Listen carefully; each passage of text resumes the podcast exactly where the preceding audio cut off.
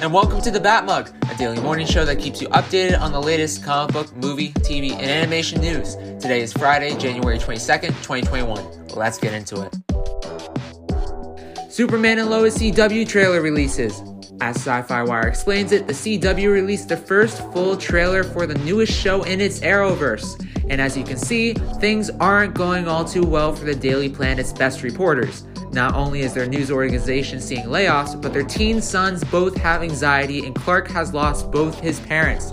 But that won't stop the duo from jumping into fray and trying to battle evil head on, even if it means moving back into the Kent's familiar farmhouse for a chance at the simple life as Lois's dad, Dylan Walsh, calls it, though based on how Clark's reveal that he is Superman seems to be going with his sons, it would appear that the uphill battle begins at home. Thank you for listening. If you like the show, make sure to subscribe and leave a comment. We'd love to hear your feedback. Tune in tomorrow, same bad time, same bad channel. Peace.